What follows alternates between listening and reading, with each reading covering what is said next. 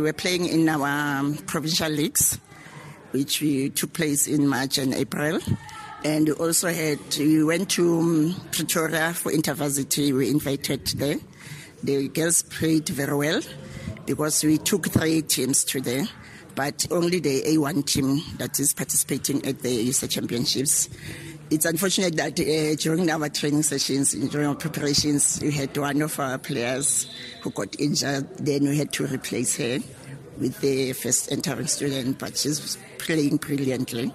She's from one of the feeder clubs in Sichuho, Young Fighters. I'm positive, and the spirit is very high, the morale is very high with the girls. The only thing is that they have to go all out, even though their pool is, the teams that are going to play against, they are very strong. Because most of them are the ones who were relegated the previous years in the A-League. And we were playing in the A Super League, not even Premier League. So the competition is going to be very, very tough for them because in their pool there are 9. It means that they are going to play a round robin of 8 matches before they can go even to the quarterfinals and the semifinals.